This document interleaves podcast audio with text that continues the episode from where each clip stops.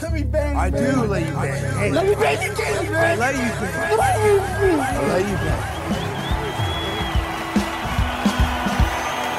Greetings, marrieds and virgins. Go for Jesus.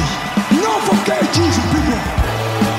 Hey, I'm not surprised, motherfuckers.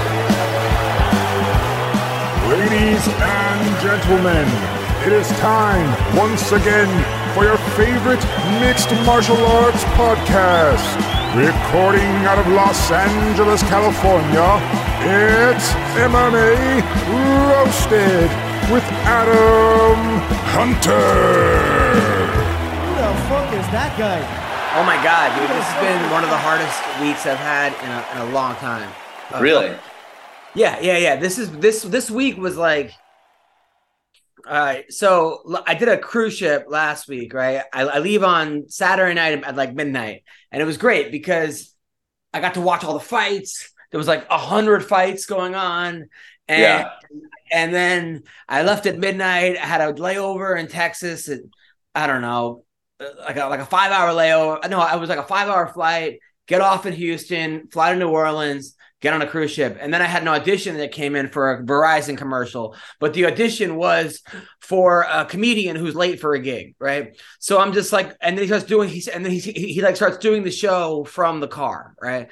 Yeah, so yeah. Like, oh, fuck it, I'll just do it on my way, right? So now I'm like on the airplane doing the audition. I'm doing a, a baggage claim.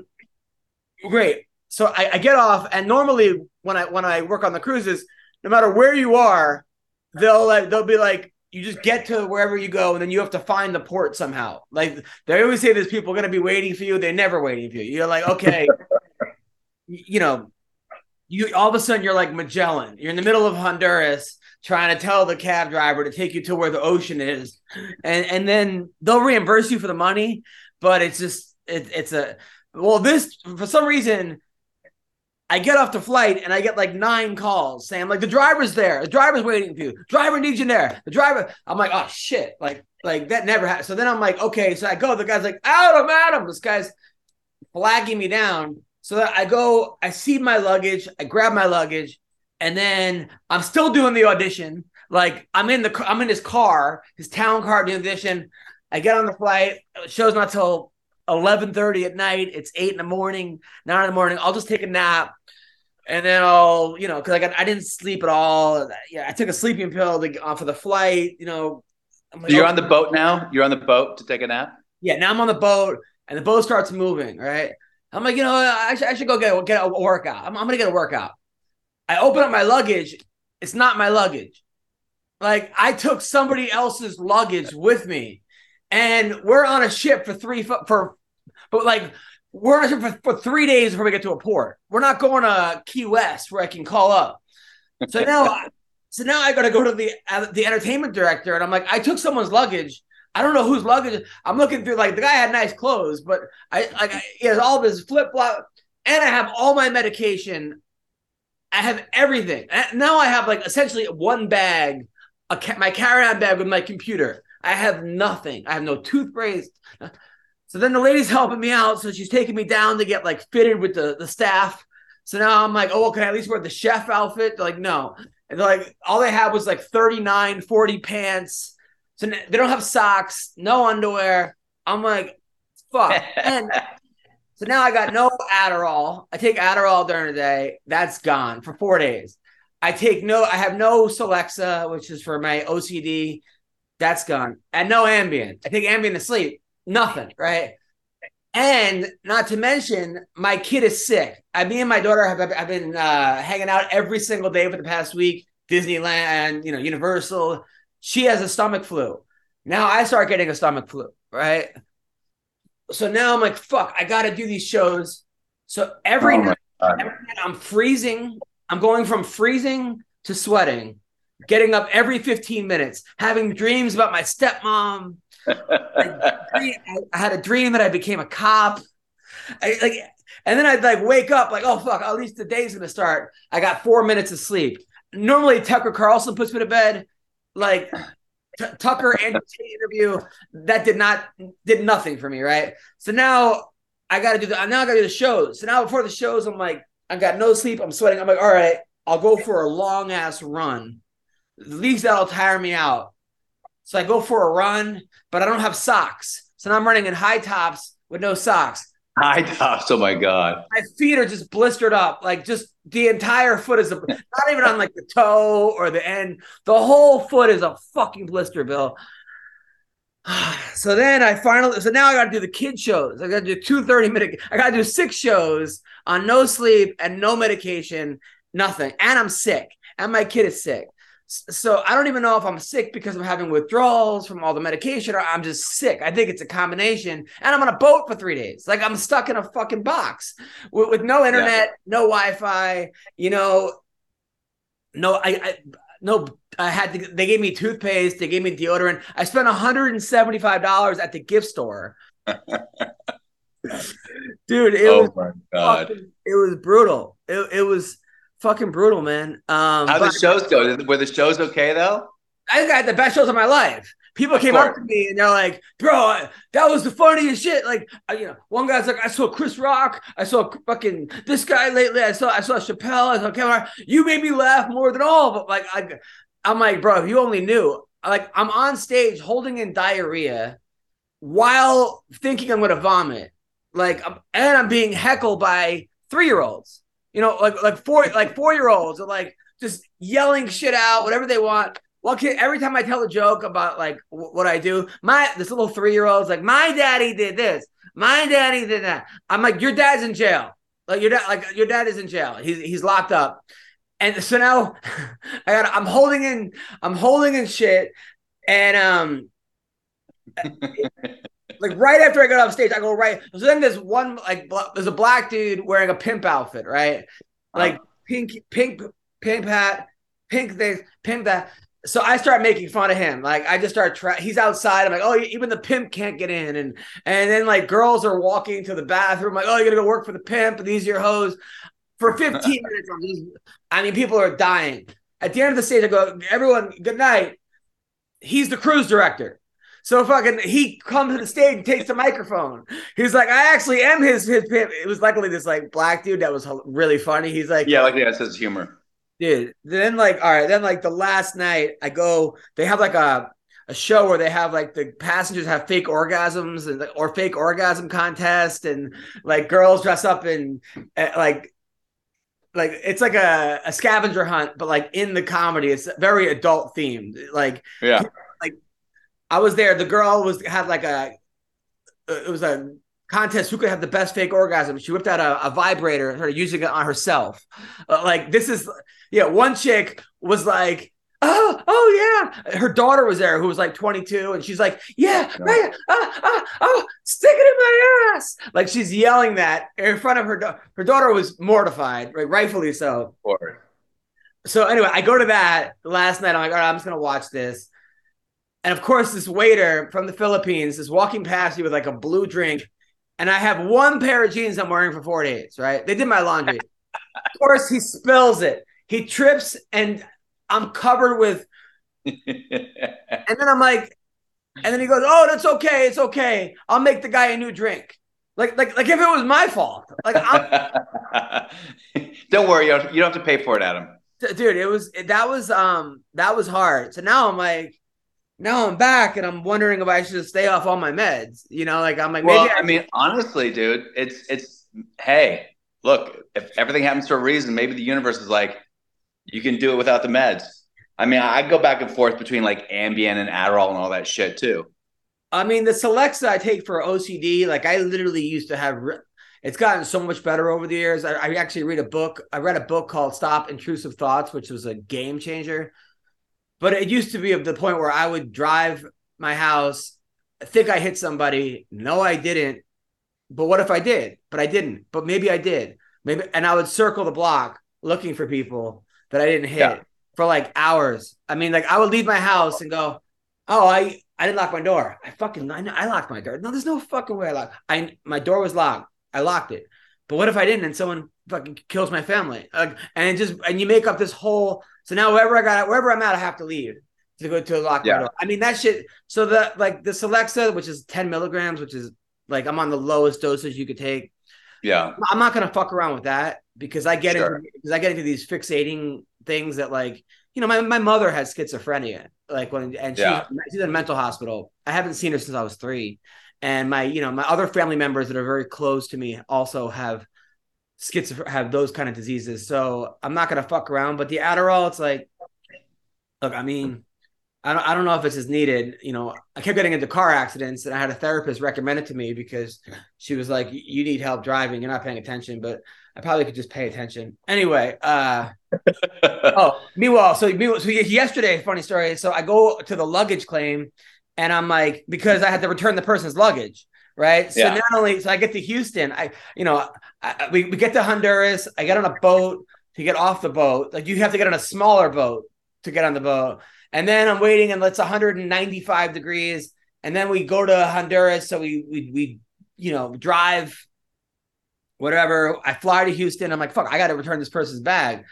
Oh, American Airlines. I'm in E. You have to go to A. So I got to take like six subways to fucking A to find the person to explain to the person that like I like having to explain that I grabbed someone's luggage, but I'm flying back United. Yeah, but you were an American. I know, I know, because I work on a cruise and they flew me. No, you have to go United. No, no, this person. oh my uh, god.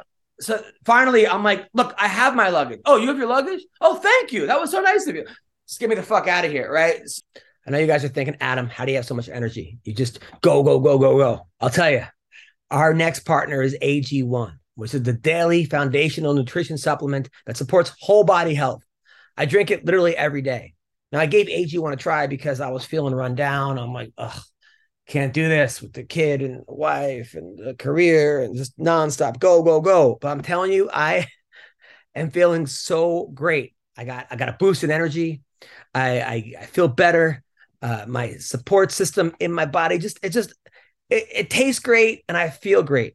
And I drink AG1 in the morning before working out, doing my fight camp, and it makes me feel unstoppable, ready to take on the whole day. Come on, day, bring it, bring it, people. Okay. So I support this. I'm all for it. Okay. A lot of our athletes drink AG1. Okay. Uh, and because I know it's important for for these fighters to take care of their bodies, not including Kelvin Gastelum. I'm kidding.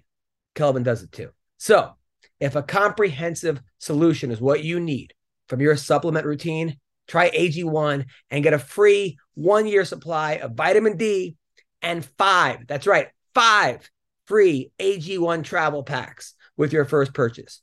Go to drinkag1.com forward slash MMA roasted. That's drinkag1.com forward slash MMA roasted. Check it out. So then I finally like uh I like finally um what was I talking about? I, oh, Wait, did, wait, did the other person take your luggage? Did the other guy take no, your no, luggage? no. My person, my, my, no. This person's not a moron doing an audition, and this person paying attention. Uh, so then, so then I finally, uh, I'm, I'm, I'm at the luggage claim, and there's just like these two little like teenagers that are like doing like TikTok dances. Not really, but like these like you know like cute little ten year olds. So they were like, they were having trouble with their getting their luggage out, you know, like out of the carousel. So I'm like, you know, Mister Mister Hero guy. I'm like, I got it. So I go and I lift the luggage, and then somebody goes, "Thank you." Right? I go, "No, no, no problem." I look up, it's Ted Cruz. Oh wow. I was like, "Huh?" And I was like, it took me a second, but then people were like, "Hey, can I get a picture of you?" And then he's like, "Yeah, yeah." yeah." So I'm like, I, I'm like, well, first of all, I do like a thousand Ted Cruz jokes about like I do a whole bit about how this guy this guy offered me a blowjob. Like basically the first time I did cocaine, this guy was like, "Hey man, want to do some cocaine?" I'm like, "Okay." Uh, I'm like, so we do a couple of lines. He's like, "Hey buddy, I really want to suck your dick," and I was like, "This is a true story," and I was like, "Thank you." And then he goes, uh. Uh, but I'm, I go, but I'm, I'm into women. He goes, no problem. He, he, he makes a phone call, and this hot girl shows up, and she's like, "How about she blows you while I do you from behind?" And I'm like, "Uh, thank you, but I'm into women." Uh, and then uh, plus there are too many men in the story, right? And then he goes, okay. I, I go, that was the last time I hung out with Ted Cruz, right? So that was like, so I, I've used Ted Cruz for that punchline like fucking nine thousand times. but a party me was like, hey, I have a joke about you, but I didn't know because he might be like, well, what's the joke? And then that's not the joke that he wanted to hear, you know? Um, Yeah. But I happen to like Ted Cruz in, you in, in like some ways. I mean, you know, um, I, but I asked him, I'm like, "Are you going to run again for president?" He's like, "Not this time," and he goes, "Probably next time." I go, "I'll be," I go, "Who do you gonna, who do you think's going to win?" And he looked at me. He's like, "It's a mess." So that that, that was our our exchange. But uh, he seemed like a nice guy. He's got obviously he was coming back from Honduras, another vacation. Yeah. Why was there was there a big uh, hurricane in Texas again? He had to flee. yeah, another pandemic or something showed up. Yeah, bro. Uh, Sean, I was just, I was, uh, a, a brief summary. I, I took the wrong luggage on a, on a cruise ship, like I, like I texted you. Uh, for, for five days, I had no Adderall, no Ambien, no Celexa, and I was sick with the flu. Every night was like sweating and shivering, sweating 10 minutes on, 10 minutes off. I, I like my vision was like, I was seeing like blurry. I didn't know my head was all fucked up. I didn't know where I was. I went for a run thinking that would help me get some sleep, but I had no socks. So my foot were all blistered up. It was just one Went of for a run on a cruise ship. uh, I'm like a tre- I'm like a treadmill. Uh, Oh. yeah, yeah. You could have gone for a swim. I, did no, but yeah, and dude, that pool, it's like basically like it's a hot tub with like Yeah. 800 people, and then you, and then I go up there, they go, "That's the funny guy," right? So, so then I'm like, all right, I'm gonna go to the I'm gonna go to the hot tub. I I get so because I'm like six shows pulling this shit off. I go up to the hot tub. There's like six girls in, in one hot tub, and then a couple like gay dudes and like women that they're with in the other one. But I'm like, man, I don't want to be the guy who like gets reported on like, yeah, you're a comedian because the girls were like early 20s. You're a comedian just joined our Yeah. I, went, I went in the other one to play it safe, you know, like because I don't even know what, if I'm even allowed in these guest areas, kind of thing. So I'm just, I, I went in the other hot tub, fucking with the gay people. So And that's the last time you hung out with Ted Cruz. you know, plus my wife, I don't even want to hurt her to go, who are you in a hot tub with? I'm like, nobody. And then she knows exactly what I'm I'm the worst fucking liar. I, I'm the I'm the worst liar in the world. Like I uh The I'm not- question is, what would be more disappointing to her if you were in the hot tub with 21 year old girls or with gay guys by choice? Like, which dude, one's going to be dude, more yeah. concerned? Pretty much, dude. There was there was this one guy, gay dude on the cru- the cruise that was like, so he's like my friend. He's like, he's like, man, you need to relax. I'm like, dude, you you're not kidding. And he goes, he goes, I'm just putting it out there. Uh, yeah. what, what better way to relax? like what? Uh, yeah, yeah. But Sean, I kept thinking that your story was worse. Like as fucking Yeah. what what was that you were telling me in Germany? Oh, yeah. That was, uh, that was, I was up for 126 hours straight. It was a, it was a disaster, man. The doctor, I went over there for that medical procedure. He hit the wrong, he hit the, hit a nerve or hit something. It was brutal, man. Felt like there was a blowtorch on my back. And then it had to be my fault because since he's a world famous doctor, he's beyond making a mistake. You know what I mean? Like he can't, he couldn't have possibly made a mistake. And, um, yeah, it ran out of pain medicine. It was, it was, uh, it was hell. It was hell on earth for five days, man. Worst experience of my life. Other than that night, I told you about that concert the other night. That that six hour stretch was probably worse than uh, the rest. what concert is this? Oh God, I went to a Post Malone concert, but I bought counterfeit tickets, and then and a, a tsunami came as they were throwing us out of the event with my nine hundred dollar counterfeit tickets, and there was nowhere to go. It was a it was a it was a nightmare, man. Like you came in. It took me thirty minutes to describe to Adam on one of the shows last Dude, week. It yeah, was- dude, he was uh you was showing me videos. I didn't I believed you, but unt- when you see the video, people were like un- cars were underwater. Oh Um, my God. It was crazy. Yeah, I saved a crackhead, and then they, he wrecked his car. Like as I pushed him off the road, like it was like it was the ten of the craziest things. An Iraqi Uber driver got into it with a bunch of guys. I was going to pull a gun on him. It was like it was everything, like ten things that will only happen to you once in your life, all in a three-hour span. Like uh, it was, uh, it was, it was crazy, man. It was unlike uh, anything I've ever experienced. So Mean- meanwhile, by the way, this is the fourth movie in a row that I've cried while watch. I never watch movies on these airplanes. They get. I'm a fucking. I don't know what it is. Creed one, Creed two, Creed three. I cried now watching Top Gun. Like the new Top Gun made me cry. And Yeah. I, I told my wife, "Have you seen it?" Yeah. My wife's like, "Why were you crying during Top Gun?" I'm like, "Well, you don't understand. There was a part where Goose was." His kid was playing the piano, and Tom Cruise was watching him, and he was sitting on it. And the Great Balls of Fire. I don't know. I think when you become a dad, anything like like dad, sad dad, like someone loses a dad, someone loses a kid Yeah. a movie, automatically like fucking touches touches me you in a way where you're just like, Oh, yeah. Oh, oh my! So, dude, this new one I cried, which I knew what was going to happen. The George Foreman movie. Have you seen this George Foreman? Oh, movie? Big Bad George Foreman? Yeah, have you seen it, No, I want to. dude? It's great. It, other than Forest Whitaker being the trainer for with one eye for some reason, like you would probably think like he, maybe he wouldn't be the best guy, to- but he's but he's great, dude. So George Foreman, uh, if you don't know the story, he goes he like getting all kinds of trouble. He joins the, the uh, Jobs Corps, which I didn't even know was a thing. Job where you basically it's like the military but for jobs, you know, and. So he goes there, and someone he's beating people up. Someone steals his shoes, right? Which his mom gave him the shoes. So he goes and catches the guy, and he punches the door and hangs out the window, and and then doesn't kill him. And then Forest Whitaker's in the car, and he's like, you know, I'm gonna kick you out, but have you ever tried boxing before? And George Foreman's like, no, you know, I, I can fight. So he goes and he gets the shit beaten out of him. He never boxed before. He's the most unathletic person in the world. Within like three months, right? He he he's knocking out the guy that beat him. And uh the guy made the Olympics and he won the Olympics with less than one year of training in boxing. Wow.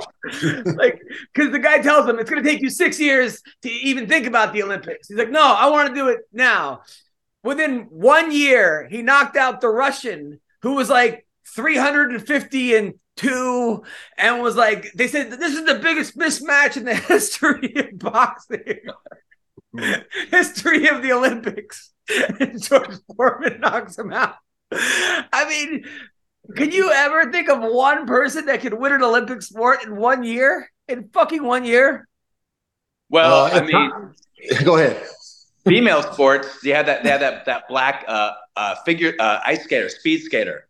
And In she was year? skating- I think it was like six months and she won the Olympics. But then again, she's black, so let's be honest. Who's she competing against? like, dude, and then Sean, of course, I guess he didn't see Rocky, right? Because he lets his friend, his roommate in the Jobs Corps, is like an alcoholic. You don't even know if the guy's like 18 or 50. He plays the same part. The whole, Are the jobs court they, like do they go to war against unemployment? Like who do they fight? I'm so confused. Like uh, the employment rates are through the roof right now. You got to call up some soldiers. Yeah. Like what are they? doesn't make any They sense. fight capitalism. right. Like, of course, he- the guy's his roommate in the jobs corps, so he lets him. He lets him have all the money. He goes. He he goes. Let me. I'm only going to give you my money, if, but you got to clean up your act. And then the guy goes, okay. So the guy takes his drink and like throws it down. Now he's in charge of Foreman's finances, right? So, Right. I guess he didn't see Rocky because we know how this would have happened with Uncle Paulie. But I guess I, I did the math. I'm like in 1985, I think Rocky was only up to Rocky two, so he hadn't lost his money. Maybe if we would have seen Rocky, he would have known that you know by the age of 40, George Foreman's broke. The guy spent all his, put all his money in stocks, and God. you know, like why wouldn't you go to anybody with an accounting degree, not some guy you met in the Jobs Corps? Right. Yeah, a guy who's as broke as you is going to manage your money. That's always a good idea. Oh, but the, the guy knew he was going to be good because after he loses the first the, his like first fight, he's so mad he punches the heavy bag off. Like he's like, "Damn it!" the heavy bag goes flying like fucking five miles, like, and everyone's like, "Uh." So yeah, so that was uh, so that was crazy. So then of course, but he's an asshole at the beginning. He's cheating on his wife. He's uh just I mean, I didn't realize that because I only know the happy George Foreman, you know, like the George Foreman grill. I didn't know the one that fought Ali, the one that beat Frazier. He was like com- cheating on everybody. He was a complete asshole. And then when he but then he he and then he died, came back to life, had a out of body Jesus experience. Then he gave it all up to become a uh, preacher. Uh, and then of course once the the guy takes all his money and loses it because he started this like youth club and that's how they have a thousand dollars left He's like, fuck it, I'm going back into training. He's like, I gotta, I gotta do it. And then he's 340 pounds at the time. His or 315. His trainer's like, if you get down to 260, I'll train you. He's carrying like a fucking like like bison. Like he's carrying like his training things. And he and those were actual real pictures. Like he's fucking carrying animals. Like it was it was crazy. It was uh Are, it are you sure that's the George Foreman story and not the Brendan Schaub story? Because it sounds to me like he's cheating on his wife, he's getting knocked out, he's getting opportunities he doesn't deserve. He's um so Rogan's carrying him. He's not carrying animals. Rogan's carrying him. So um, Ooh, sounds like shots the Brendan Schaub fired. story to me. dude uh but yeah bro i'm telling you uh sean if you get you i think you would like this movie i mean I thought it was a documentary when you were first talking about it, but it's a I guess a no it's like based on legit acting based on true life. Who plays uh, George Foreman? Do you know? Just an unknown guy. i don't know who the guy is the guy who plays ali uh i'm not even sure that guy's black uh but he does but he somehow pulls it off like to Mike Perry play him? yeah, Mike Perry. But it's good. I mean, it's uh, and then when he when he actually wins, like like no one ever gives him a chance to win. You know, like no one no one ever. Then he knocks out Michael Moorer, and, and but he, he- it was hilarious. Uh, It was actually it was great. It was. uh I was watching that fight with my dad when that happened, man. I think he was 46 at the time, wasn't he? Like uh, when he won 45. the title, I think. forty Yeah, that was crazy, man. That was. Uh, I remember when he made his comeback. I remember he had five sons, all named George, and I was like, man, you must really like your name if you uh, name all five of your sons the same thing. But uh, Yeah. yeah, I was rooting for him the whole way, man. Like I really, uh, my dad. That's what me and my dad. The only sport my dad would watch was UFC and boxing. He thought all other sports were rigged. Like he thought the NBA was rigged. Like he thought they could miss every shot they wanted and make every shot they wanted to make. And the anytime there's a fight, he said, "Yeah, they'll be jumping off the rim before long and dropping elbows like pro wrestling." So he thought every every other sport was rigged, and football was strictly to try to put someone in a wheelchair. That's he said. That's the only goal of that sport to put people in wheelchairs. I was like, I I don't think that's really what they're going for, Dad. And so he let me play one year. My whole life, I wanted to play football. He let me play in fourth grade, and God forbid I made the mistake of saying that I had pulled a hamstring during the game because I recovered a fumble and a bunch of guys piled on me. And afterward, my mom said, "You okay?" I said, "Oh, just my my leg is a little bit sore." He's like, "I don't want to hear any of that baby shit. You're the one that wants to be in a wheelchair, oh, like or whatever. You're you're the one determined to get in a wheelchair." So that's why I paid him back by fighting later on in life. I told him, "You didn't let me play football, so now I'll show you what what dangerous really is, Dad." So Yeah, yeah. No, my dad, my dad told me to like go off all the medication. My dad, and I'm like, Dad, you know, it's hard to take somebody who like he's trying to convince me that a great diet was like three milkshakes a day from like Fat Burger, like three cheeseburgers, I've tried that diet; it doesn't work. Like- a ton of weed, but no working out. I'm like, it's hard to take health advice from you, Dad. I think that's the diet that George Foreman was on when he got to 340. Yeah. Probably, probably how he got to 340. Dude, he was- the guy who played Ali, Ali, Ali was pretty funny because when he became Christian, he went he, to Ali's house and he's like, "I just want to say that um that I'm." He's like, he's like, "I'm sorry," uh, and then Ali's like, "I'm the one who whipped your ass." Um. So, all right, the fights last week. Uh, Justin Gaethje versus Poirier. Man, that was a good fight. Look, I just think with those two guys, they can fight a hundred times. It'll be 50-50. Like I just think they're so evenly matched. Also, everyone's talking about Justin Gaethje, but was it me or was that fight even, or even had Poirier winning before the kick? It wasn't like he, he had this like dominant performance. He landed a great kick and won the fight, and it was amazing. But if he doesn't land that kick, yeah, I'm yeah. not sure he even wins that fight. Um, that being said, it was entertaining. It was it was great. I just think they're so evenly matched. Those guys. Uh, Sean, what are your thoughts on that fight? Now that it's summer, you might be looking for wholesome, convenient meals for sunny, active days. I, I know I am. Okay, and Factor, which is America's number one ready to eat meal kit. Now, number two, number one. It can help you fuel up fast with flavorful and nutritious, ready to eat meals delivered right to your door. You'll save time. You'll eat well and you'll stay on track reaching your goals. Okay. Are you too busy with summer plans to cook? I am. It takes me forever to cook and I ruin the meals. But I want to make sure that I'm eating well and so should you. Well, with Factor, skip the trip to the grocery store and skip the chopping and the prepping and the cleaning. Okay. While still getting the flavor and the nutritional quality you need. The fla- factor is fresh, never frozen. Ew. Uh, their meals are ready in just two minutes. That's right, two minutes. Although when I do stuff in two minutes, my wife complains, okay? But not with Factor. All you got to do is heat and enjoy, and then get back outside and soak up this warm weather. Vitamin D, all right? Looking for calorie conscious options this summer? You can try the delicious dietitian approved calorie smart meals with around or less than 550 calories per serving. That's that's that's nothing. That's you burn that off I don't know, jogging. All right. You need an extra boost to support your wellness goals this summer. I do. We'll try the Protein Plus meals with 30 grams of protein. Hell yeah. Get, get rough. Look at, look at these guns, people. All right. So check it out. Check out Factor. Head to factormeals.com slash roasted 50 and use code roasted 50 and get 50% off your first box. That's half off your first box. That's code roasted 50 at factormeals.com slash roasted 50 to get 50% off your first box. All right. Check it out. You're gonna thank me later. I got this cute dog. She's she's teething right now. Uh, but she's she's adorable. All right. No more biting. You gotta get some chew toys. So thank you guys so much. Hope you guys are having a wonderful day and check out Factor right now. Yeah, man. It's um it was funny. I, I saw. I like Poirier, but I heard him say afterward. He said, "I'm the better fighter." Engaged, he knows I'm the better fighter, and I was like, I don't know that he does.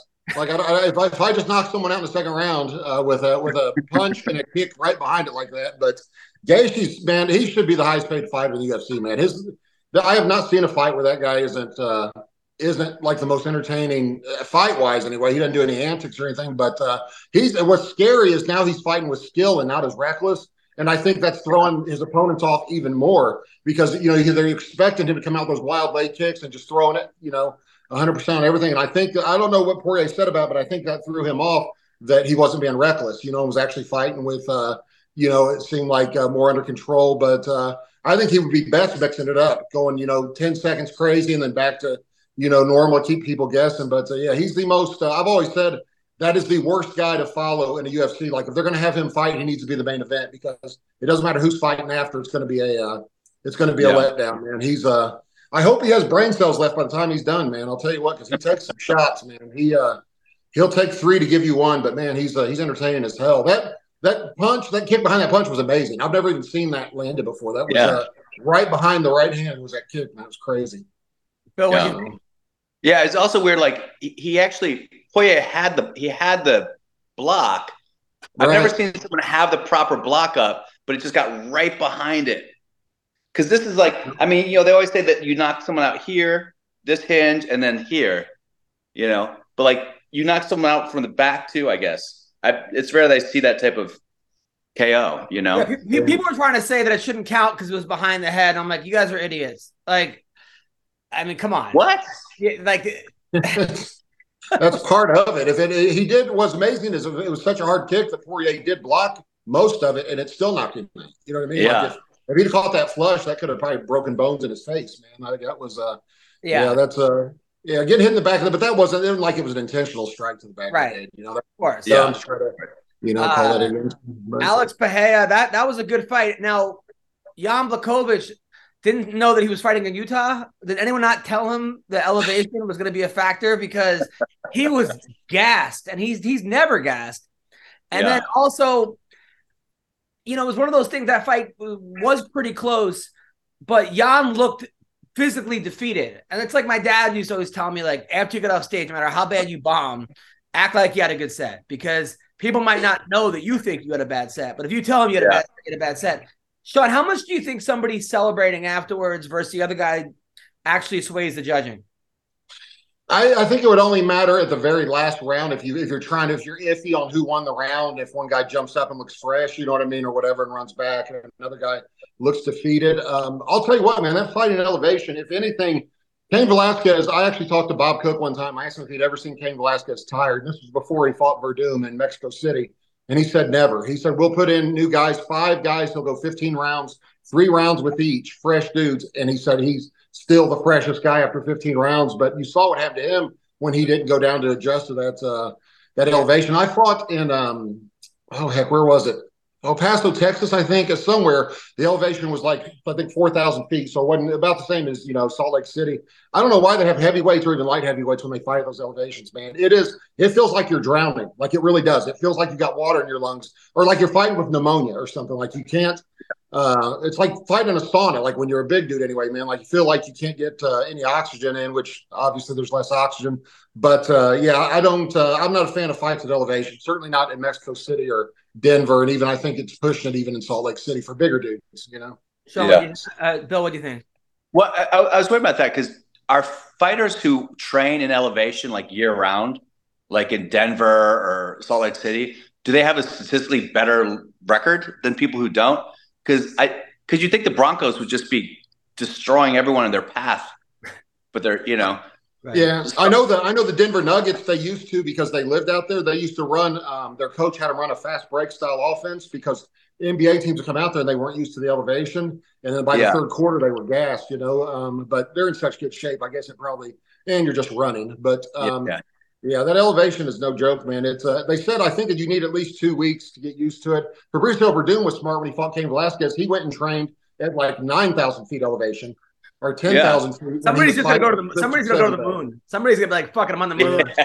like I'm just You know, going they're, the way they're basically training elevation is doing what EPO does. It just increases your red blood cell count. You know, so uh, you can do the same thing with EPO if you're if you have the balls to take it and can get away with it. But uh, it's the same difference. It just makes your blood thicker. Uh, your Now, you said for yourself that was the greatest thing you ever took as far as training, right? uh, not EPO. No, I was always afraid of it. I took uh, HGH was great. I was always uh, I I had a guy who will remain nameless. Uh, his name rhymes with Mitrione, but he was telling me uh, that um, how great EPO was, um, you know, or whatever.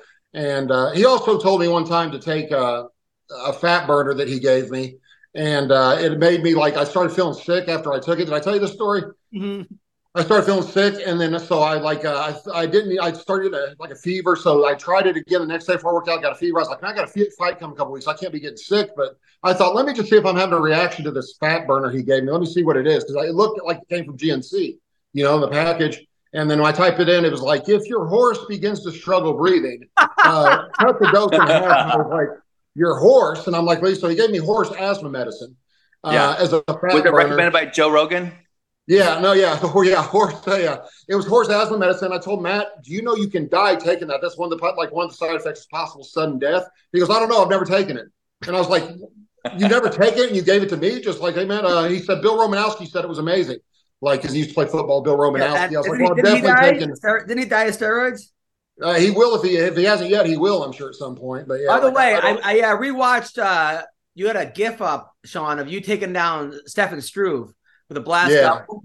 Beautiful blast double you hit on him. Yeah, that was Tom Erickson, man. He that's what he had. He had me work on nonstop when he wasn't absolutely manhandling me like a gorilla. But he uh he had me like uh practice backing up to get him coming forward and then shooting uh shooting So- that double, man. So, And- Bill, there's this guy Tom Erickson who's like a legend, like as the toughest guy. He's like basically someone that Don Frye looks up to, and Don Frye's like, Right. "That guy's fucking tough," right? Like he's just he's most underrated, underappreciated. Like he just had some bad matchups, but I mean, he knocked out you know uh Kevin.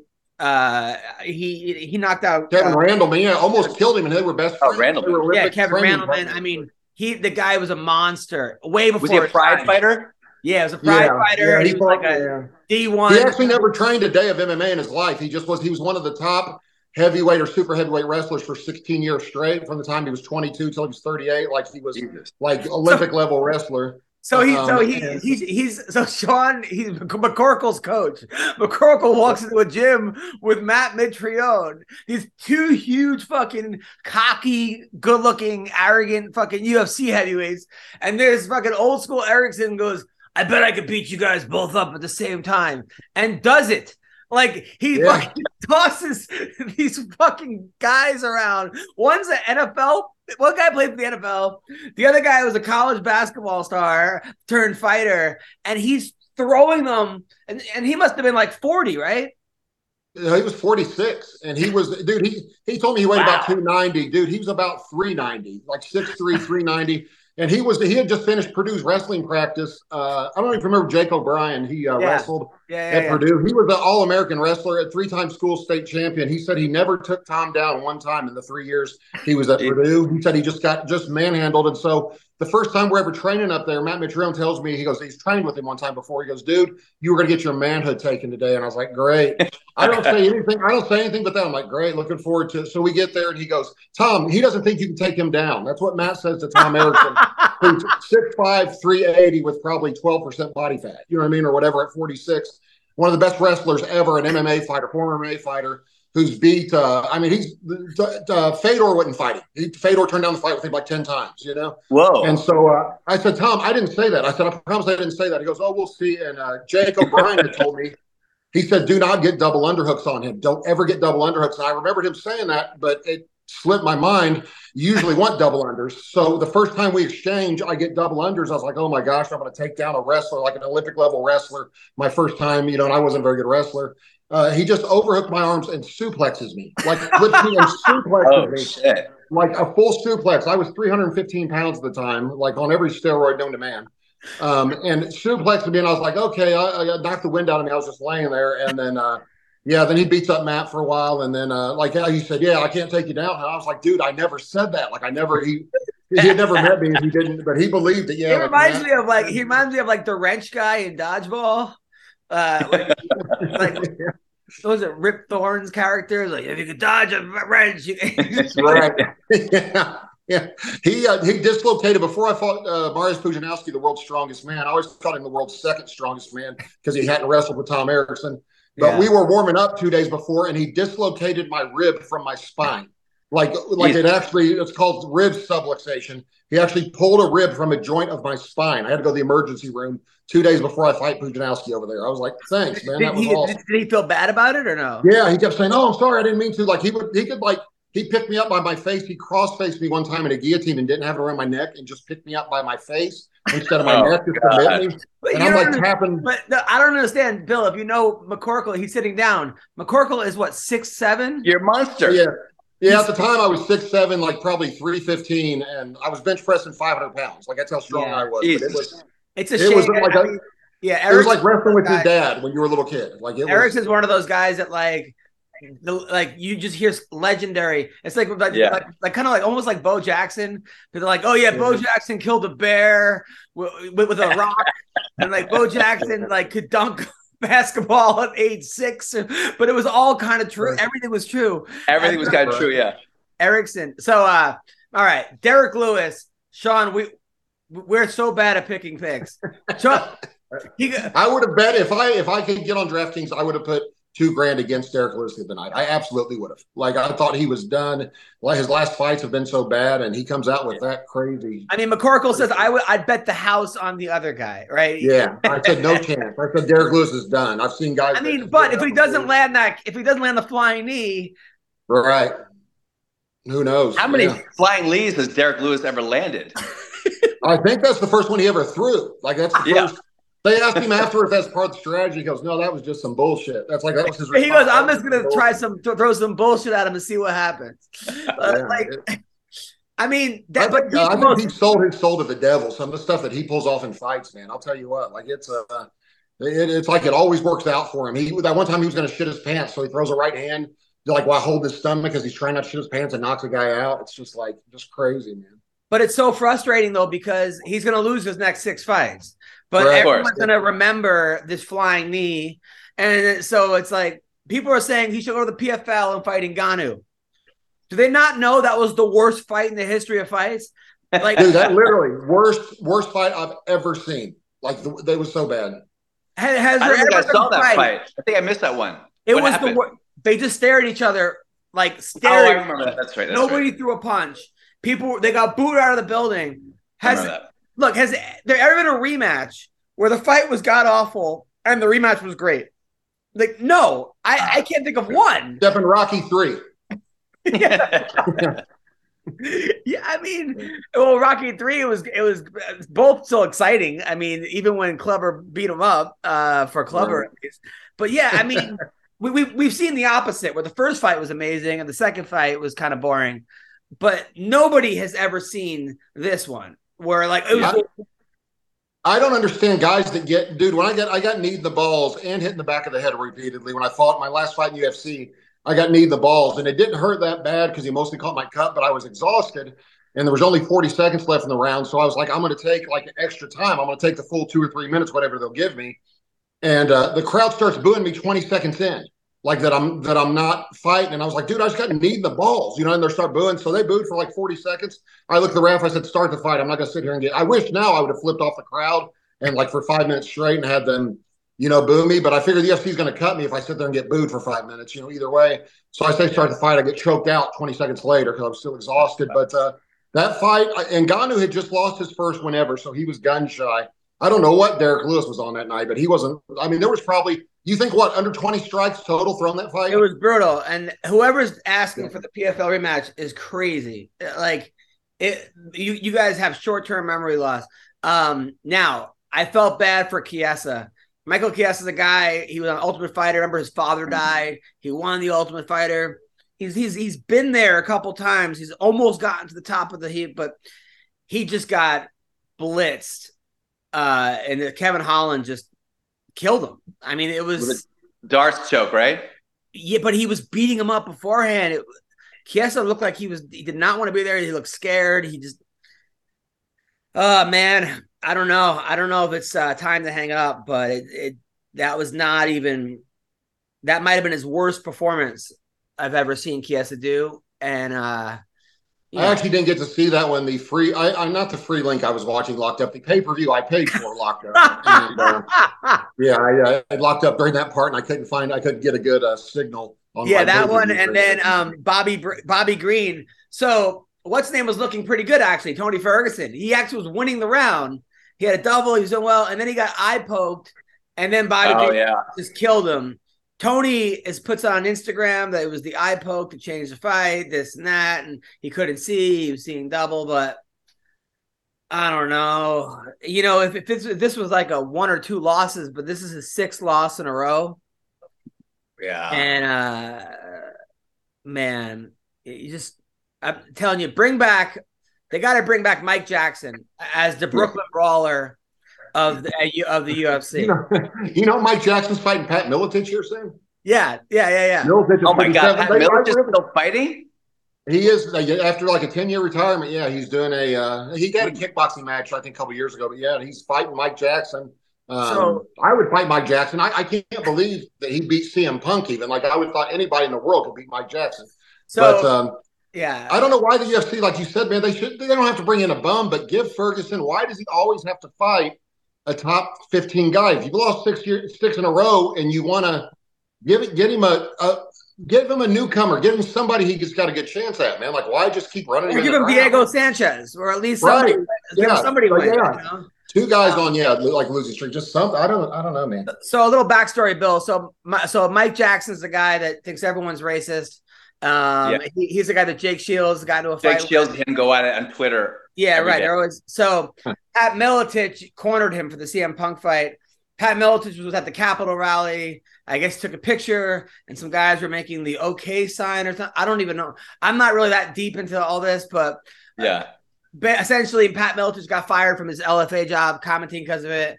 Um, and now there's there's bad blood between him and Mike Jackson.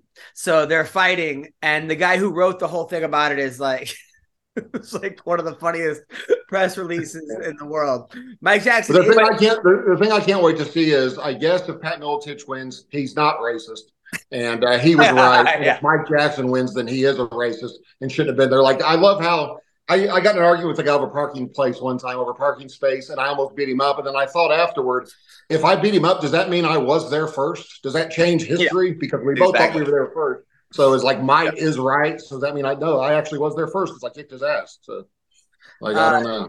so Is Jake Mike Mack- Jackson still is he fighting in a, in a promotion right now? No, yeah, thought- and yeah, and the Pat Miletich on it's on pay per view, uh, fighting for the. No, no, he's not fighting He's for taking it one fight at a time. By the way- My, my feeling, Sean, with the with the um, Ferguson thing, you know what they always say: power is the last thing to go. And Yeah. because Ferguson was never a power fighter, it seems like people who are speed fighters, like Ferguson, they're the ones who should retire earlier. Because you can be Yeah. a big, strong guy, and you know, and stay until you're uh, in your 40s. Well, yeah, I mean, Derek Lewis is yeah, Derek Lewis is a perfect example. He was about they. I think the UFC that was his last fight. They I heard it wasn't because they he turned them down because they weren't going to resign him. They were done with him. They thought he was done, and he's still got a wild flying knee. But uh, that's no, you're exactly right. Uh, that's why you see guys like Roy Jones Jr. struggle trying to fight late in his career because his reflexes and speed were everything. And once that's gone, if you're not a big puncher, you got the it's nothing left. You know. So- Yeah, I mean, especially when uh, you're doing like, you know, rolling, um, you know, Imanari rolls or like whatever it's called. Like, like everything he did was unconventional Tony Ferguson. So it's Yeah. like yeah. only things you you can basically only do that if you're super spry, athletic, this and that. So it's that's also the big one of the big problems is that now you can see it's like he's doing all these techniques wrong, but they work for him because of his reflexes and this and that. So now it's like, uh, that happens all the time with fighters, with like guys keep their hands down and chin up, but they get around it because they're they're young and they're quick and they're agile and Yeah. I wonder But they how don't much realize how much slower they are. I wonder how much wearing sunglasses inside all the time had to do with him losing his uh, speed reflexes. Because that dude, that dude would wear sunglasses at night on the moon. Like he was always like I don't know what the moon would have to do with it, but um, yeah, no, he would always uh, he had sunglasses on. That was awesome when he hurt himself tripping over a cable and had to pull out a fight because he was wearing sunglasses inside. Dana White, I don't remember what he said about it, but I remember it was the funniest thing ever. He was like, "Who the hell wears sunglasses inside?" Like when they're walking around equipment, you know, or whatever. But it's uh, it's like Tony Ferguson does. That's it. So So Yeah. uh also what happened was um over the weekend, uh Terrence Craw- you watch the boxing match I told you to watch? did I? Yeah, yeah. The, the also, yeah. I I bought that pay per view also, and, and and saw it just in uh uh, during the walkouts, the Gaethje uh, walkout. I was uh, flipping back and forth between my two pay per views I paid for. But how And, good uh, was uh Terrence Crawford? I mean, dude? He looked like not- he was on another level, man. He looked like a whole nother level. Like it was amazing.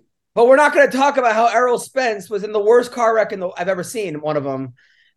And I know it's a couple fights later, but I don't know if your body ever recovers. Like his car was like it was brutal. And I I don't know. I I no one ever no, no one's talking about that. That maybe the guy isn't at you know a hundred percent or you know when, when that kind of things happen. See if I can see if I can find it. But Yeah, it was October 10th, 2019. So it's almost four years ago. yeah. But But I mean, Errol Spence car wreck here. So this was here. This was this was the actual car wreck caught on camera. Hold on. Here we go. I'll share the screen. All right. So this was the car wreck. Jesus. Golly. I couldn't even tell what happened, but it looked it looked bad, whatever it was. Okay, so here, here, here it is. Different, different, different angles.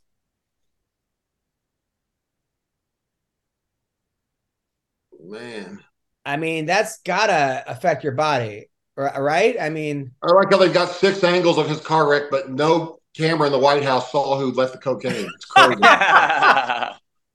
and there's no there's no footage of a plane hitting the Pentagon. I mean, th- I don't September know. I 11th. mean, I, I guess he, I guess he's recovered now, but I just I still hold on. Let's see, six. Yeah. I mean, Sean, don't you think that that's gonna have some kind of long term effect on your body? I mean, yeah. to If he was drunk, maybe not. It seems like when people. What did he get? well, he hit was by? he was drunk. Was he? That that tends to help people. It seems like when they uh, yeah, do that. I told you on Christmas Eve I was involved in that rollover car accident. I told you that right. I flipped uh, my SUV and everything and went to the woods down a ravine, rolled it and everything. And uh, I Yeah. had just had a guy give me an estimate on painting the hood. And so uh, we're sitting upside down. I didn't have my seatbelt on. Uh, my fiance had hers on. She's crying, like, "What do we do?" or whatever. And I was like, "I'm like upside down, like just like basically doing a headstand in my car." And I was like, "Well, I guess we won't get the hood painted after all, huh?" Like literally, that's the first thing I said to her. We're sitting there, and she was like, "Wait, what?" Like it stopped her from crying. She was so confused why I would say that while we're hanging upside down, you know, or whatever. And then, uh, yeah, I told her to undo her seatbelt. Like I, I undid it, and then she fell on top of me, like slammed down on top of me, and like her foot onto my face. It was, it was a lot of fun. But uh, yeah, no, I don't know. I didn't have any. Uh, I, I got out. I was completely fine. I mean, my back hurts all the time, but I don't know if that made it any worse. So yeah, it was weird that you get something that bad and not really, not really have any injuries to speak of. You know, I don't know. Now, uh, this week, obviously, we got the Ariel Helwani. I mean, Ariel Helwani. We have the Jake Paul versus uh, cause I'm I'm, I'm looking at right here. Ariel's trying to make it about him, but yeah, uh, of course. hasn't- Yeah, yeah, yeah, of course. So here, here's what happened in an interview. Uh, this interview uh, two days ago with Ariel Helwani, Jake Paul, and Nate Diaz. I, I think that you'll uh, appreciate this, Sean. So here we go. Here we go. He's a warrior. He's been, you know, put on some of the greatest fights in the history of the MMA. Um, he has an amazing fan base. Obviously, people love him for a reason, and I know he's coming to bring a war. That's what it says, ready for war. And I think the fans are the ones who get to win the most out of all of this because we both don't want to lose. We both don't want to back down, and uh, he's all right. Yeah, I'll be right back. yeah, I'll be right. He's a war. I don't. I'll tell you what, man. The Diaz brothers are the most unintentional geniuses I've ever seen in my life. Like, doing that alone is. I never. I would never even think of doing that, but that's an awesome move, man. That is uh That gets more views, I guarantee you, than if it, he, there's nothing he could have said that would get that many views. It's just getting up and leaving. What, what's the It funny is. is he was being complimented the whole time too. Right? Yeah. Which, like, what- I thought that was gonna be shit talking. I'm out of here. No, he's Yeah. like, I don't have time for this bullshit. oh my! Like that was, uh, and then I guess there was a fight. Did you guys see the fight at the uh, weigh-in or at the? Yeah. I didn't I see couldn't it. see who started it. I couldn't see. I just saw it was weird because there wasn't a single black guy on the stage. Like it was all white people, and then all of a sudden, when there was a fight going on, there were seven black guys fighting each other, and I was Where'd like, "Wait, how, where This did the black not- guys all come from?" Look, it's all white people, and then watch when the fight starts, it's all black people. Poor Rich Chow, nicest guy in the world. That guy right there.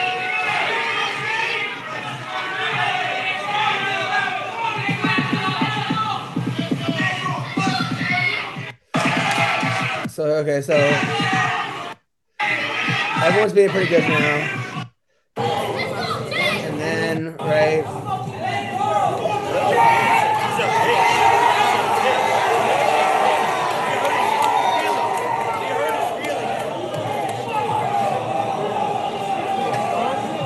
What the fuck? See, look, once the dust clears, there's seven black guys and two white guys. I'm like, wait, where did all the brothers come from? Like, they weren't even on stage. Like, what's going on? I can't. I mean, I hope Nate wins. I hope he gets twenty million dollars. I hope he wins. It just seems like once you lose to these guys in the short term, you make a lot of money, you know. But if you like Tyron Woodley and Askren, it's it's hard to get another fighting gig after that. I'll It's- tell you yeah. what, in a perfect world for Nate, he would lose. He would be winning the fight and lose to like a haymaker punch. And then they would do an MMA match where Nate's like, now I'm going to actually kick your ass. And he would make three times the money of this boxing match, but only if he's winning and dominating the match. If he goes out and gets knocked out, everybody's going to be like, oh, he's done. But Jake won't do it. But I don't think Nate would do it. I, I mean, I mean, uh, I don't think uh, Jake Paul would. Jake Paul seems to only want to fight when it's like perfect case. yeah, scenario for sure for to him. win. Um, Yeah. yeah. but and then What's he's the, what's the, what's the weight difference between them? They both win it at 185. Okay. And he's I on the bet, I bet Sport- walking around, I think Nate walks around about 190, 185 to 190, and I, Jake's got to be walking around 215. So he's probably he's probably 25 pounds heavier than him walking around, I would guess. So Yeah. um, yeah, because Nate makes 155, which means he's not getting much heavier than 190 even at his heaviest, you know. So Yeah. um, if he's doing it, so yeah, that uh, yeah. But Jake, I think Jake Jake's obviously on steroids too, so that helps Of course. uh, quite a bit too. You know, it. Uh, I love when people act like steroids don't matter. Like, trust me, they make a huge difference. They're awesome.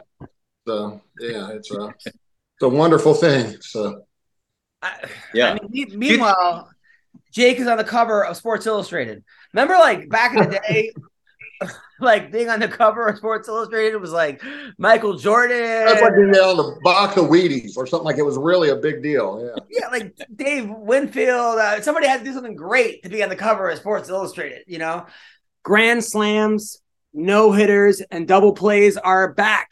That's right, and there's no better place to get on the MLB action than FanDuel, America's number one sports book and official partner of Major League Baseball. And guess what, people? New customers in Massachusetts getting in on the action with $200 in bonus bets. guaranteed when you place your first $5 bet. Just sign up at fanduel.com slash Boston. And finally, you can bet on all your favorite sports from the money line to point spreads to player props and more. I love it. Okay. If I'm going to bet, I'm going to go on FanDuel. So now bet on an app that's safe, secure, and super easy to use. Don't miss your chance to get $200 of bonus bets, win or lose. How great is that? Okay. Visit fanduel.com slash Boston and make every moment more. That's FanDuel, the official partner of Major League Baseball. You got to be 21 and older uh, and present in Massachusetts. Okay, your first online real money wager only. $10 first deposit required. Bonus issued as non withdrawable. And bonus bets that expire in 14 days. Restrictions apply. See terms at sportsbook.fanduel.com. Help is here. So is hope. Hope and help. Gamblinghelplinema.org or call 1 800 327 5050 for 24 7 support. Play it smart from the start. GameSense GameSenseMA.com or call 1 800 GAM 1234. That's FanDuel. Check it out now. Right now. You want to bet? That's where you go. Yeah. Now Jake Paul, and it's like, hey, and, and they tried to like make it seem like it was uh let me see like, like they, they tried to cover for themselves a little bit. Let me see, Jake Paul SI. Um it was like the social media, you know, influ- the influencer edition. Or was, I don't know what it was, but I was like, bro, come on. Like, Yeah, really? yeah. They got It's all, it's all about money. There's no integrity in magazines anymore. They just want to make money, so they don't give a shit who they put on. Here, How many show you people are buying Sports Illustrated? Nobody, but still, I mean, the fact is, is like, you, can you can, can you guys see it? Uh, yeah. Yeah, Yeah. right there. Hold on. Yeah, it's uh here. The Is power water. Yeah, the power list. Oh my god! it's like, come on. He's not even the top 500 boxers in his weight class. Like, Yeah. he's not even the top thousand. There's probably a thousand people in his weight class that can beat him. I would probably say 5,000. There's probably 5,000 boxers in his weight class that can beat him. Maybe even 10,000. Uh, maybe. But yeah, it depends on how many. I don't think boxing's as big as it used to be as far as number of people doing it, but I don't think he's like if he goes to the amateurs. Uh, I mean, he might win Golden Glove. He's winning like if for their like if they're going to amateur Olympic boxers or whatever, the young guys or whatever, he wouldn't. I mean, even have a shot. Like wouldn't even like yeah. And there's Uh, probably there's probably five thousand boxers that can beat him, no? In his weight class. Easily. Yeah, I mean, I guess because I don't know how many guys are boxing anymore. That's the only thing I wonder. You know what I mean? Like, I wonder how many guys are actually. Somebody asked me one time, we had like six guys from Indiana make it to the UFC in 2009 or 2010. And somebody's like, how are so many guys making it from here? I'm like, because there's only a few thousand guys nationwide fighting. You know what I mean? Like, that's why uh, now that it's so much bigger, you wouldn't you wouldn't have nearly that many from. I don't even think there is one from Indiana anymore. You know what I mean? Like, it's all you know California and stuff. But it's uh, yeah, I don't know how many guys. There's not really youth boxing. I don't think anymore like there used to be. So I don't know how many. Yeah. Uh, I don't know how many guys are boxing anymore. So, but he definitely wouldn't be at the top of the list. There's nothing about him that screams future contender if you see him box, you know? No, I mean, you know, good good for him making all that money. And I'm like, I'm not hating, I'm not jealous. I, I just I, I would like to see him fight people that are actually boxers.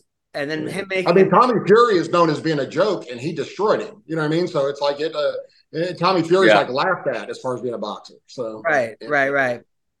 Crazy. So Yeah. this, this so this week, uh, uh, tonight there's actually some good fights tonight and good fights tomorrow. Uh, but tomorrow we got Cory Sandhagen, who's like a ninja nerd. I mean, he's like the nerdiest guy, polite, just a, a, very like good guy. I, I, I was with him when I was with uh, Henry Cejudo, and we were making fun of the people there at people signing autographs. For, he was doing at the UFC conference, whatever, and he was next to us.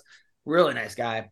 He has a podcast with Mitch Patel, who's like one of my favorite comedians. Yeah, yeah, it's just I didn't know that. That's crazy. beyond random. Um, so he's fighting Rob Font at 140. Font took it short notice because uh he filled in for somebody. Um, Should be a good fight. Sean, any any thoughts on this one?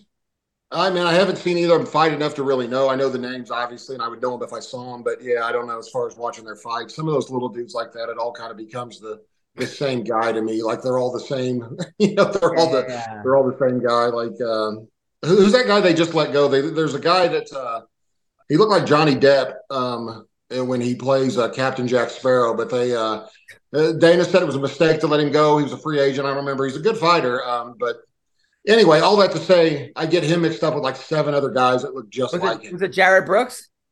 No, no. Um, he's not that little. I think he's a 135 pound fighter. He has long hair. Um, he, um, I remember Dana specifically said it was a big, like a big mistake letting him go. He doesn't know why they didn't re-sign him as a mistake, but I can't, I can't remember. But yeah, that was all just to say that he, like, there's like seven or eight fighters that I think are him every time they fight. I'm like, wait, is that that guy? And then, yeah, so the little guys I get mixed up. So. Sandhagen's the guy that like threw that flying knee that knocked out Frankie Edgar.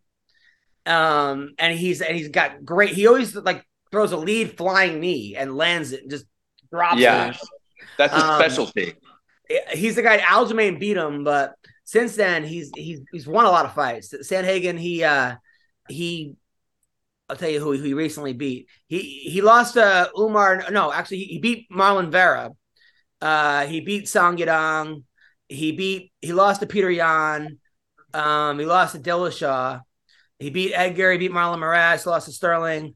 He beat Esencial. Beat Lineker. I mean, he's beating a lot of guys. Um, yeah, that's great. Sounds like he's beat a lot of really good guys. and then Rob Yeah. Font, on the other hand, he's coming off a, a, a pretty big win uh, against Adrian Yanez. He knocked out Yanez, uh, which was Yanez what they were calling. They were, but then he, before that, he lost to Marlon Vera. He lost to Jose Aldo. He beat Cody Garbrandt.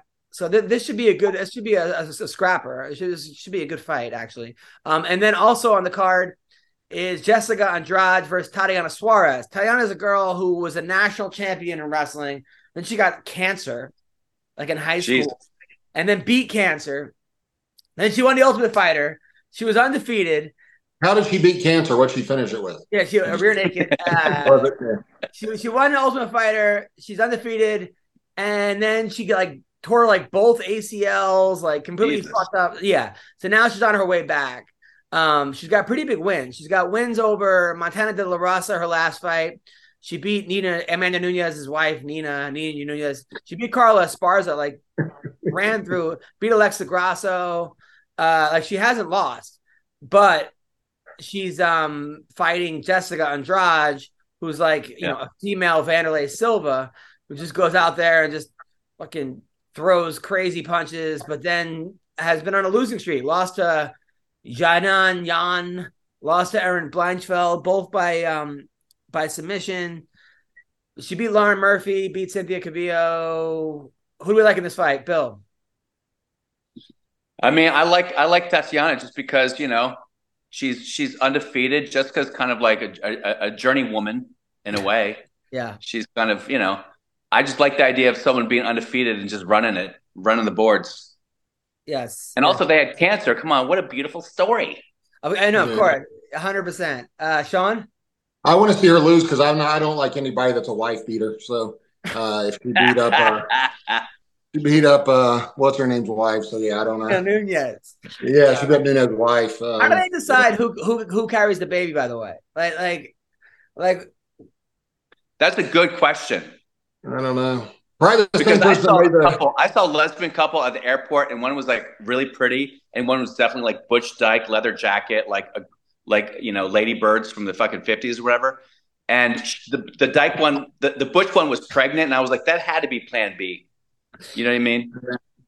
They, right? Or they You- I don't think anyone's. Plan I don't think anyone's. They're not getting them. pre- The guy's not fucking them and getting them pregnant. They're. It's, but no, they choose. But I don't think the Butch one with the with the comb in the back pocket is the one choosing to be pregnant. That's got to be the second choice. you don't think right. that maybe she? uh the comb in the back pocket. Maybe The girl with the with the tool belt, she's not the one who should be pregnant. Let's be honest. Really? You don't think maybe she's? I don't know. she's used to carrying around all that extra weight, like on the tool belt. So she's You don't like, I think she's more? You don't think she's maybe more up for the up for the task? She's got a fucking tool belt. Like she's the one that could lift more and like do. I don't like like like with Raquel and Tisha. It was Tisha that like and T- Oh, yeah. I don't know how they decide. I mean, you think it's like a I want to Who do was, the, who was the singer back in the day that decided to pick a dad, and of everybody they picked, it was like David Crosby or somebody? Yeah, or that was uh come to my Melissa window. Etheridge. Melissa Etheridge. Melissa Etheridge. Yeah. Yeah, like, I remember they were like, yeah, they chose, chose dad of all people. They chose. Uh, I was gonna say Bing Crosby, but he may have been a better choice. I don't know. But So also on this card, Dustin Jacoby, who's a K1 kickboxer. He I was so annoyed his last fight because he was down two rounds to nothing. And then he hurts the guy in the third. Like hurts him. There's like a minute left. He goes for a takedown. And I'm like, bro, you hurt him on the feet. You got a minute left. What? And everyone was screaming at him. Like his his own coaches were like, uh. Uh, so he's fighting um uh, Kennedy Nzechukwu. I don't know if I butchered that. You Uh, gotta go with the Nigerians. Really? Why? Um, Nigerians. I mean, look, they're just they're killing it in everything. You know, I mean, Uh, how many Nigerians have been especially champions? each other. I don't know if they're killing each other. That's that's not. Well, well, You I, haven't been to Nigeria. I don't know when I got. Nigerian Americans. How about that? All right. I, yeah. I, I gotta. I gotta. I'll just leave it in. Fuck you. All right. So Billy Quarantillo, uh, he um he's the guy. He lost his last fight. He um he was just killing it. He he beat Frankie Edgar. He beat uh Anthony. No, no. He beat His last name is Quarantino. Quarantillo. Oh, No, no. He beat Alex Hernandez. that guy was right at home during the lockdown. He was like, "They don't call me Quarantino for nothing." I don't know. He lost to Edson Barboza. That was a crazy one because I think they were expecting him to win. And then Damon Jackson, he's fighting Damon Jackson, who goes by the Leech. Damon the Leech Jackson. Um, Hmm. so So he stole Brendan Schaub's name. I knew it. I knew that, I knew that was coming. I, I almost was looking at you, waiting. I'm like, okay, like, Wait, what's the, what's the Brendan Schaub beef? Is there beef between you guys, or is it Oh, just like on. everyone? Yeah, it, it's been going on for about 15 years. So, uh, yeah, he, uh, the whole thing, I'll give you a quick rundown. The whole thing started as Matt Mitrione hits me up. Hey, I'm fighting Schaub. We're going to talk trash to each other. Nothing's off limits. Here's my Twitter password. I was like, cool. So the first thing I put on there is like, is it me or does Brendan Schaub look like if Adam Sandler had a younger brother with Down syndrome? Like that's my first tweet I put out, right? yeah. So then then he says something about Matt's wife cheating on him or something, gets irate about it, like gets really mad because he's a sensitive bitch. And so Matt then throws me under the bus and says, I stole his password. I hacked his Oh account. my I'm going God. trash. So then he starts saying stuff. We go back and forth. And then uh, I'm at an audition one time. Uh, actually, Adam showed up later, but uh, Spike TV had, had uh, agreed to do some kind of basically a Tosh.0 ripoff where you got a comedian and a fighter do uh, talk about fight videos. And uh, he comes in and I'm reading with someone else for the audition. And I hear him say, Oh, not this dude. And I look up mid audition. I was like, You got something to say with your little Gucci boots, your little gay Gucci boots on or whatever?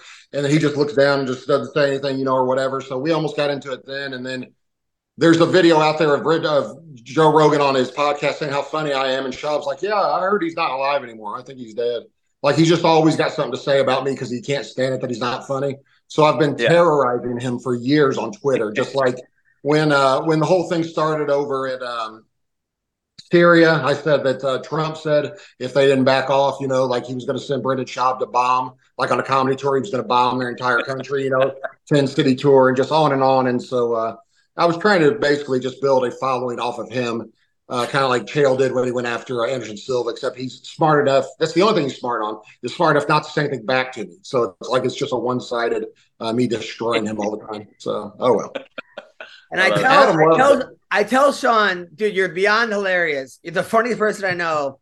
Do your own thing. Like, fuck, the, who cares? Like, It, it just turned out that my thing is trashing Brendan Schaub, though. That's my that's what I love the most. I always right. say do what you love. so Cody Durden, who's a hilarious guy, he's a nice guy. He got a hot wife, by the way, fucking way like hotter than he looks. Um, he's fighting. Uh, he was a guy that when he beat the guy from China, he goes, "I wanted to send him back to China," and everyone got mad at him. So Would they rather him send him somewhere else? Like I don't understand. Yeah, what if it was from the Bahamas? I want to send him back to the Bahamas. They'd be like, "How dare you, the Bahamas?" right, right. Well, word so now- China. now he's fighting a guy from England. Uh, he's talking all kinds of shit to this guy, Jake Hadley from England. So I don't know. And then uh Kyler Phillips is uh is fighting the Matrix. Kyler Phillips. He's a he's actually he's an underrated fighter. The dude, it's actually the, the, the whole card is, is pretty good. Uh tonight, Bubba Jenkins fights. If he wins one more fight, he gets a million dollars. Uh if he wins two more fights, he's got two more fights in the PFL. And then he's got a fight, and then Chris Wade, who beat him, who he beat, who now Bubba now calls Karen Wade. Uh, they they could fight in the in the uh in the finals, which would be which would be kind of cool. They keep Uh, him pretty busy, don't they? Seems like he fights a lot, man. Who's that, Yeah. Bubba? Bubba seems like he fights a lot. Like I don't. Maybe it's just because you mentioned it and I remembered on here, but it seems No, like just he- because it's that PFL tournament. You know, like Oh, he's, and he's been winning. So, uh, what's uh, I guess Jake Paul's client? I don't know he was a client. Jamal Hill. Uh, he called Ariel Helwani a snake and a bitch after Helwani's interview with Jerry. So yeah, so this guy who who was a champion, um, Jamal Hill, but then he remember he like beat Glover, but then they said he could he didn't defend it. So the so he uh he called Helwani out for using dirty, sneaky tactics, alleging he wasn't just another dumb fighter. Helwani won't run verbal circles around him, and he did not mince words. He then said, uh, "What did he say about Ariel? Yeah, yeah, yeah. He's he's very mad at, at Ariel Helwani. Uh, he goes, um, he goes, you keep disrespecting me and my name. I'm gonna come see about you. Eventually, some point, we're gonna be in the same room." Um, he goes, Ariel, what you did, what you do, what you did, bro. I don't fuck with you at all. You a snake. I think you're really a bitch, bro. You weak and you're pathetic too. Um, Whoa. Ariel, Ariel responded saying, uh, I don't know what this is about. Please come on my podcast and talk about it. yeah. I, Yeah, the what thing I is like it about? Do you know? I, I think it's. I like the thing I like is that we all have to pretend like his name's not supposed to be Jamal Hill and his parents just spelled it wrong, like on the birth certificate. Oh. So now we got to call him John Mahal because they they spelled Oh, it wrong. it, It's it, like is, my- it, it is Jamal. It's Jamal. Yeah. I have a I had a I had a uh, college basketball teammate named Devon, and his name was D V O N. That was Devon. Um, and uh, he's like, "No, man, that's a, that's the way they want to spell it." I'm like, "I, I bet it is. That's probably exactly how they they meant for it to be uh, when they spelled it." So, but it's Jamal Hill. They just threw an extra H in there on a on an accident. I think. But do we know why he hates Ar- I think Ariel interviewed, and they talked about his, his way. I guess he pulled out of the fight against Jury, and I, and I, he said maybe he did it because he was not he was too heavy or something, or I don't know. It's just it's the whole thing seems very very strange. It doesn't take much for for Ariel to get on your nerves. Like, uh, Yeah. he, uh, yeah, he can push it sometimes. Um, but uh, I better find out he changed his number. I told you, you know, I've been trying to get a hold of him for like weeks now, and uh, I like to take credit for Ariel's career. When he first went at my first UFC fight, he interviewed Dana White, and it got 600 views, and my interview got 50,000. Like, you know what I mean? So I was like the one that kind of broke him as far as anybody knowing who he was. And then uh, he got a little too big for his britches when he got a job with ESPN and thought he could not return my texts and stuff. So I told him one time if he didn't return another one of my texts, I was going to come smack him like at his studio. And then he hit me right back. And then uh, I think he's changed his number now though because it just goes to uh, green, like uh, you know iPhones are supposed to be blue if it gets sent through. It just turns Yeah, yeah, yeah, green. yeah. So I've had three people tell me he changed his uh, number, but I'm just I'm holding it against him anyway. So So Mark Zuckerberg's wife is mad because he built an octagon in his front yard. Um. So I mean, first of all, that well, she did pay for it, I'm sure, so I can understand why she. was- Yeah, exactly. Yeah, she was every right. what he- Yeah, what he would be worried about. Yeah, he, I mean, it is. It isn't like he's paying the bills. So Yeah. and then uh but also like but that that that threads thing he started that was gonna like take down Twitter. It's lost th- it started with 50 million, it's down to 20 million. It lost 30 million in one week. Oh, I'm like, Christ. maybe the guy who started shouldn't be having octagon fucking fights in his front yard. And uh it's like the all these guys who were like nerds their whole life always wanted to be jocks. And now they're like, oh, I could be a jock now because I could buy my way into a sport. But it's like, bro, it's like at a certain point you missed it. You know, you you missed it. They do. They become tech geniuses or cops. It seems like to me like that's the two things that they uh, tend to Yeah. uh, be drawn to. Like most cops I know, unfortunately, are guys that were bullied in high school, and that's why they're a dick to people when they pull them over. Not all, but there are a lot of them like that. Or they Yeah. were bully, or they were bullies in high school. Yeah, including my cousin that's a cop. He's the he was always a nerd in high school, bullied, and now he's paying everybody back for bullying him all the time. So hmm Um, yeah. Now, is Mark Zuckerberg is he really fighting uh, Elon Musk? Is that really happening, or is that just a rumor? They say it's going to happen. Um, Dude, I'll, I'll bet anyone a million. I'll bet my entire net worth, everything I have, that fight does not happen. Those guys are not. I agree. It's that's the craziest. They might grapple or something, but even then, I don't think there's any chance. If you're Elon Musk, I don't think you can afford to take any shots to the head, man. Like there's something wrong with his brain to begin with to be as smart as he is. So he might get brain damage to be as smart as we are, and his whole life would be ruined. So yeah, Yeah. yeah. And but plus Zuckerberg wins. That's the problem. Yeah, that's oh god. And, Like no, nobody's gonna be rooting for for Zuckerberg in that fight. Like everyone's gonna be rooting for Elon Musk. I mean, I am. I'm rooting for Elon Musk. Um, Maybe it would be awesome to see the first alien fight the first robot, like in history or whatever. Because I think, Yeah, uh, exactly. I think, I think Zuckerberg. Uh, have you seen how they talk about how he drinks water like a robot? Like there's some, there's something they made. I don't know on online. They made a video clip mashup of him drinking water. It's the funniest ever. But he, uh, I don't know that water's the robots drink water, but that was the whole. He just drinks water. Weird. So, Although there's going to be an autistic boxing league with these guys. right? Yeah. Yeah. Golly. But wouldn't that be amazing if they did fight though? Like if they would, it would sell for sure. Just because. Oh, for uh, sure. Yeah. Yeah, but th- then it's got to be like, and, and enough is I don't know. Is that really going to be a good fight? It's only going to be a good fight when they put people that have never fought before, ever, like people that have never even trained, because they're both going to train. you know, like Yeah. so. I mean, It is fun to watch guys that don't that don't know how to fight but have a lot of heart. That's the best fights in the world to watch. You know what I mean? The guys that won't quit. I told you, I think I told you before I refed a fight one time where the guys were cussing each other out as they were fighting, and they didn't. They had no skill, no ability, and no reason to hate each other. But they they were both drunk, like you smell alcohol both of them. But I'm like, I'm I'm refing in a ring, and these guys are like, "You son of a bitch!" And then there's a fight in the crowd, so everybody, including them, stops fighting and is watching the fight in the crowd during their match. Like we had to Including them? restart them in the same position.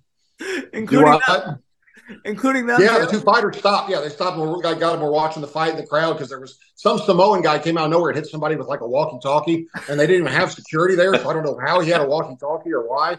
But uh, there's a video of it somewhere. He comes in and hits somebody with a walkie-talkie in the head, and they started fighting in the crowd. And uh, the two guys, yeah, stopped during the fight and were watching. And then I had to restart them in whatever position they were in. And I was like, "You guys get back whatever position you were in." And a guy locks in a rear. The guy that was giving up the rear naked choke looked like Chuck Norris, like if he was a crackhead, like Yeah. a crackhead Chuck Norris. And the other guy locks up a rear naked choke. I said, Are you okay with that position? Because I wanted to go home. And it was one of the last fights of the night. I said, You okay with that position? He's like, Hell yeah, let's do it.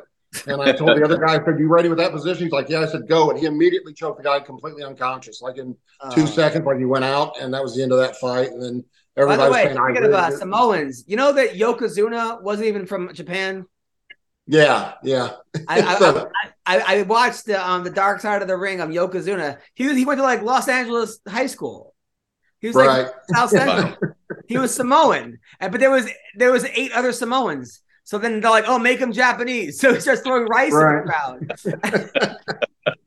as most Japanese people do. Like that's everything. To, I, I used to love. We talked about before. I love how uh, it was kind of like how the UFC is now. Like uh, I love the WBE guys whose gimmick was they had another job. Like IRS was an IRS agent and a pro wrestler, and then like uh, you got like I'm trying to think of who else. Like everybody, the people that had a regular job, like uh they were a pro wrestler and they had a regular job uh, as their gimmick. Dude, Like, they uh, made the guy the, the, so like they didn't like uh Dusty Rhodes. He was the American Dream.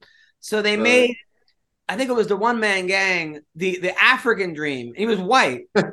right. Yeah, He- yeah. He changed his name to uh, oh, Akeem, did Akeem, Yeah, the African Akeem. Dream. The guy's not even like a white guy, like from Pittsburgh. Yeah. Oh, Vince McMahon's such a genius, man. He's awesome. I was, oh my god, yeah. They, I'll, I'll send you these thing of like ten. It was like the ten worst gimmicks in, in WWE history. You know, oh God, God, some of them are funny. I, I mean, some, some Val of them, Venis was awesome. Val Like I love that. I love that Val Venis had to do porn on the side to make to make ends meet. I met him in person, dude. He is so unlike his character, you cannot even imagine it.